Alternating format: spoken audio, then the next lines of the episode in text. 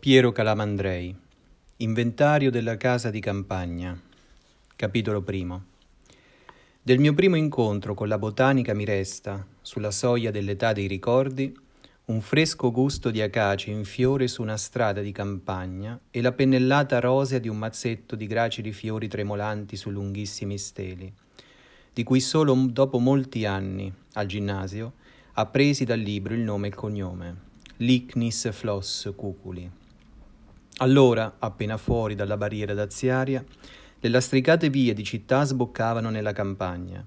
e quelle che oggi sono le ferrigne piste di asfalto fatte per la velocità erano allora pacifiche e soffici strade maestre, fatte per il sonno dei barrocciai.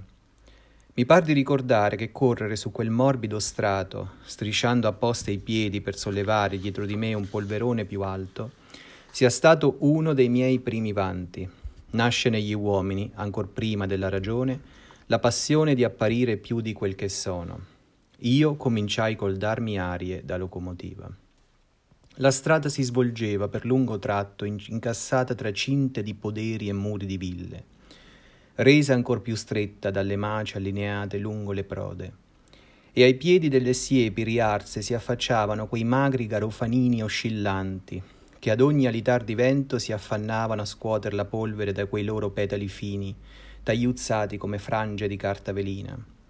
Ma ogni tanto la stretta dei muri si allargava in una rotonda erbosa, in fondo alla quale appariva un cancello, e dal parco ombroso che si intravedeva al di là, le acacie in fiori inondavano la strada con cascatelle di fresco profumo. Su quella via fuori di porta, dove le rare diligenze si annunciavano a schiocchi di frusta, Potevo senza pericolo rimanere indietro a cogliere sulle prode quegli esili fiori, o attardarmi incantato a spiare dai pertugi delle nobili cancellate. La mamma mi precedeva lentamente, con l'ombrellino da sole aperto, reggendosi il lembo della sottana per non impolverarsi,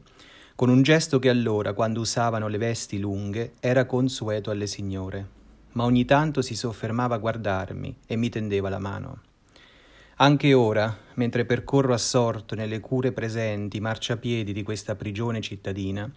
basta un fiato d'acacia che filtri dal chiuso di un giardino per farmi trasalire, come una voce conosciuta. Sì, sì, lo so che il tempo non conta nulla. Sopra la mia testa di cinquantenne c'è ancora, nello sfondo di una strada di campagna accecata dal sole, quella mano che mi fa cenno e che mi aspetta.